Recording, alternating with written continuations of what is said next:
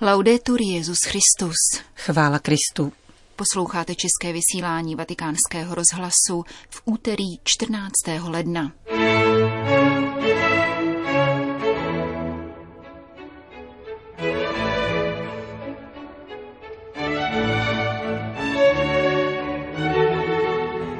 Autorita se projevuje v koherentnosti a ve svědectví, kázal dnes papež František v domě svaté Marty. Hrdě prohlašuji, že rekonstrukce Haiti je dílem církve, říká tamní misionářka. A na závěr se vrátíme k textům druhého vatikánského koncilu o kněžském celibátu. Pořadem provázejí Johana Bronková a Jana Gruberová.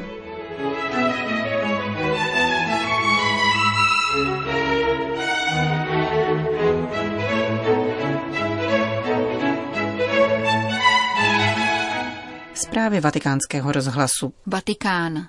O škodlivé nekoherentnosti křesťanů, kteří se vzdalují pánovu stylu a jeho autentické autoritě, kázal papež František při raním v kapli domu svaté Marty. Ježíš učil jako ten, kdo má moc. Markovo evangelium nám dnes vypráví o Ježíši, který učí v chrámu a o reakci, jakou mezi lidmi vyvolává jeho způsob jednání s mocí a ne jako učitelé zákona.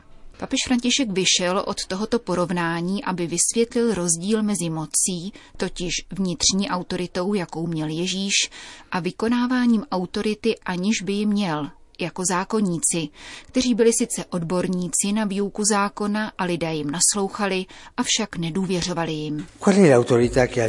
Jakou autoritu má Ježíš? Pánův styl, jeho moc spočívala v tom, jak jednal, učil, uzdravoval a naslouchal. Styl této moci nám ukazuje jednu věc, totiž koherentnost. Ježíš měl autoritu, protože byl koherentní v tom, co učil a co dělal, jak žil. Tato koherentnost je tím, co dává výraz člověku, jenž má moc. Říkáme si, tento muž, tato žena má autoritu, protože je koherentní totiž vydává svědectví.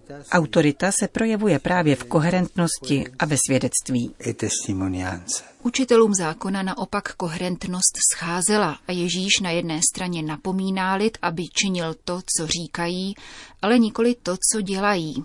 Ale na druhé straně si nenechává ujít příležitost k jejich napomínání, poznamenává dále papež František. Svým postojem totiž upadají do pastorační schizofrenie. Říkají jednu věc a činí něco jiného. Setkáváme se s tím v různých evangelních perikopách, v nichž Ježíš reaguje různě, pokračuje papež. Někdy je zahání do kouta, jindy vůbec neodpovídá a ještě jindy hodnotí. E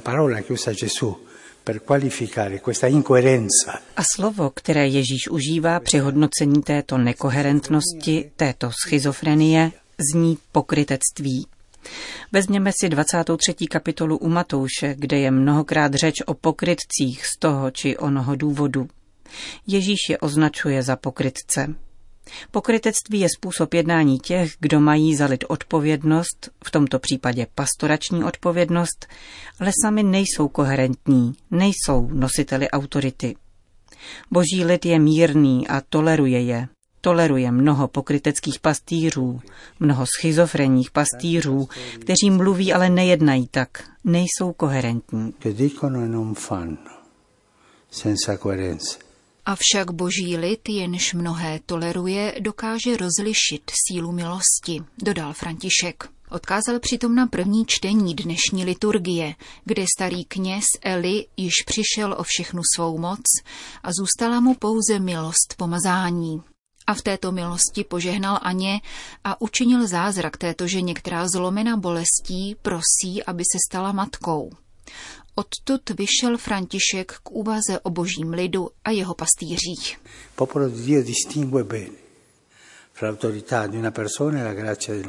Boží lid dobře rozlišuje mezi lidskou autoritou a milostí pomazání. Cože, ty se jdeš spovídat tady k tomu, který je takový a takový?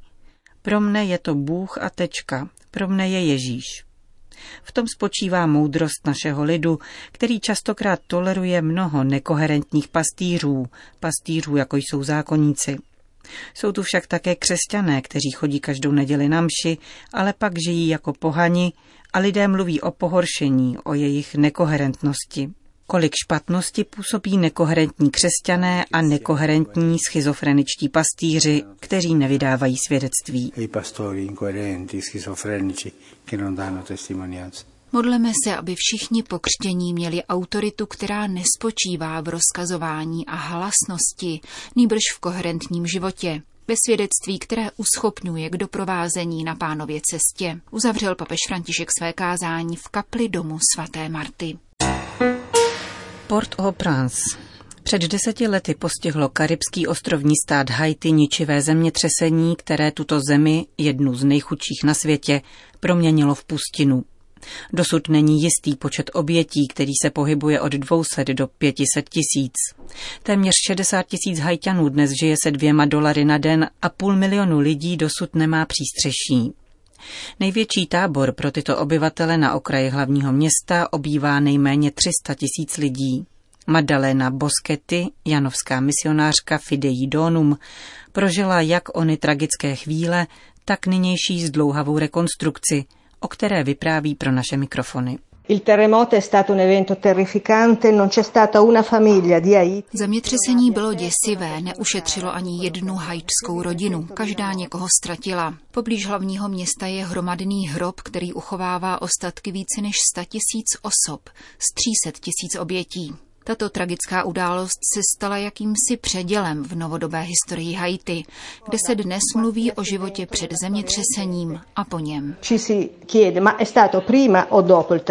Na Haiti panují polemiky o investici více než 6 miliard dolarů, které na rekonstrukci země uvolnilo OSN a další donátoři. Podle kritiků se z toho fondu, spravovaného bývalým prezidentem USA Billem Clintonem, dostala k lokálním podnikům pouhá 2%. Ačkoliv se rozsáhle mluvilo o rekonstrukci, dělo se tak podle našich západních myšlenkových vzorců a praxe neziskových organizací. To byla velká chyba. Mezinárodní síly podle zaběhnuté praxe vyžadovaly spolupráci místních institucí, které tu ovšem nejsou, anebo existují jen nominálně. Takže takováto řešení byla pouhou fantazií. Mohu naopak s píchou a hrdostí prohlásit, že veškerá podstatná rekonstrukce Haiti je provázána s církví, s misionáři, kteří na tomto místě už léta žijí. Dokázali zmapovat potřeby místních obyvatel a konkrétně uskutečnit mnohá dobrá díla díky fondům, které schromáždili. Všichni misionáři uskutečnili něco velkého. Kamiliáni mají novou nemocnici a rozšířili stávající nemocnici pro postižené, kterou zemětřesení ušetřilo. Misionáři svatého Karla vybudovali řadu vesniček pro lidi bez domova. Ráda bych připomněla také malé sestry Ježíšovi a francouzskou kongregaci řeholnic Ježíše a Marie a jejich členku, sestru Izu Sola Matás, naši španělskou přítelkyni, která po zemětřesení založila velice potřebnou protetickou laboratoř a poté byla zavražděna při loupežném připadení před třemi lety. Mnohé zdroje na obnovu Haiti se pravděpodobně vypařily. Nemluví se o číslech ani o zodpovědných. V důsledku toho situace v zemi nadále degeneruje, vládne tu zmatek, narůstá agrese a to bohužel i vůči cizincům. Lidé na venkově, který tvoří naprostou většinu území, trpí hlady. Podle zprávy o potravinové zajištěnosti světa je Haiti na 111. místě ze 117 zemí. Hlad žene mladé lidi do měst, kde se kvůli nedostatku práce začlenují do různých gengů. Vytrácí se smysl pro lidskost. Popisuje situaci na Haiti tamní misionářka Maddalena Boschetti.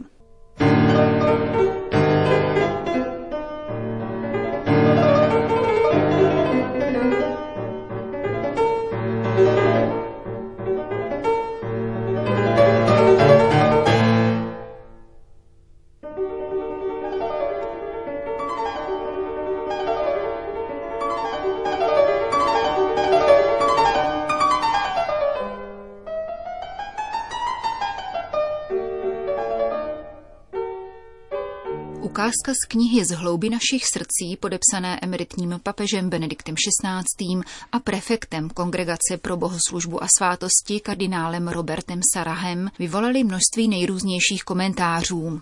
Jejich společným jmenovatelem je politizování ve skrze vnitrocírkevní debaty o celibátu, často doplňované o vlastní přání, podsouvaná ať již současnému anebo emeritnímu papeži.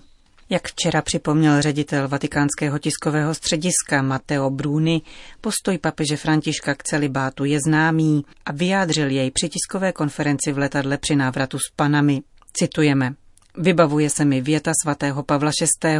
Raději položím život, než bych změnil zákon o celibátu. Osobně si myslím, že celibát je darem pro církev a jsem proti volitelnému celibátu. Moje stanovisko zní, odmítám volitelnost celibátu před diakonátem. Jsem uzavřený, možná, ale necítím se na to postavit se před Boha s takovýmto rozhodnutím, řekl tehdy František. Připomněl ovšem také výjimky z tohoto pravidla, jako jsou například normy pro bývalé anglikánské kněze, kteří přešli do katolické církve stanovené Benediktem XVI.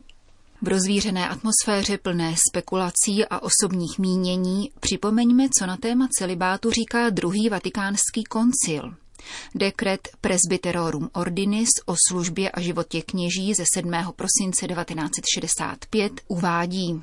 Církev si vždy velmi vážila dokonalé a trvalé zdrženlivosti pro království nebeské, kterou Kristus doporučoval a kterou během minulých dob i dnes mnozí věřící křesťané ochotně přijímají a chvály hodně zachovávají. Zvlášť velikou cenu jí přikládala ve spojitosti s kněžským životem. Taková zdrženlivost je znamení a současně pobídka pastýřské lásky a zvláštní zdroj duchovní plodnosti ve světě. Podstata kněžství ji sice nevyžaduje, jak je zjevné z praxe prvotní církve a z tradice východních církví, kde vedle těch, kterým je dána ta milost, že si spolu se všemi biskupy zvolí život v celibátu, jsou též velmi zasloužilí ženatí kněží.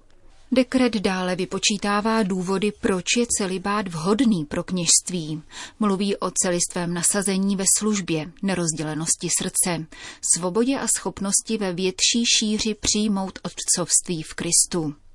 Poukazuje také k mystické dimenzi kněžství, připomínající ono tajuplné manželství ustanovené Bohem, které se má plně projevit v budoucím životě, v němž má církev jediného snoubence Krista. Druhý vatikánský koncil proto znovu potvrdil disciplínu celibátu v latinské církvi. Z těchto důvodů, které mají svůj základ v tajemství Kristově a v jeho poslání, celibát nejprve kněžím jen doporučovaný, byl později v latinské církvi zákonem uložen všem, kdo měli přijmout kněžské svěcení. Tento posvátný sněm znovu schvaluje a potvrzuje tuto zákonnou povinnost pro ty, kteří jsou vybráni ke kněžství. V situaci jež byla daleko bouřlivější než ta naše, jak neopomněl připomenout papež František v pasáži o celibátu během návratu s panami, koncil vyzval všechny kněze, kteří ze svobodného rozhodnutí závazek celibátu přijali, aby k němu velkomyslně a s celým srdcem přilnuli a v tomto stavu věrně vytrvali a aby měli na mysli veliká tajemství, která se celibátem naznačují a naplňují. Čteme v koncilním dekretu Presbyterorum Ordinis. Čím více mnozí lidé považují dokonalou zdrženlivost v dnešním světě za nemožnou, tím pokorněji, aby trvalí, si budou kněží vyprošovat spolu s církví milost věrnosti, která nikdy nebývá odepřena prosícím. A budou používat všech posil nadpřirozených i přirozených, které jsou všem k dispozici zvláště ať se neopomíjejí řídit asketickými směrnicemi, které jsou osvědčené ze zkušenosti církve a které jsou v dnešním světě neméně potřebné.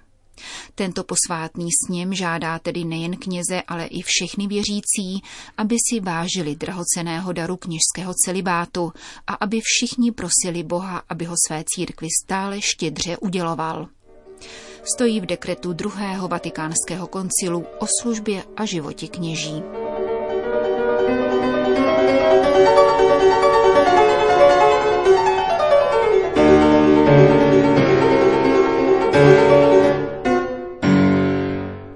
Končíme české vysílání vatikánského rozhlasu. Chvála Kristu. Laudetur Jezus Christus.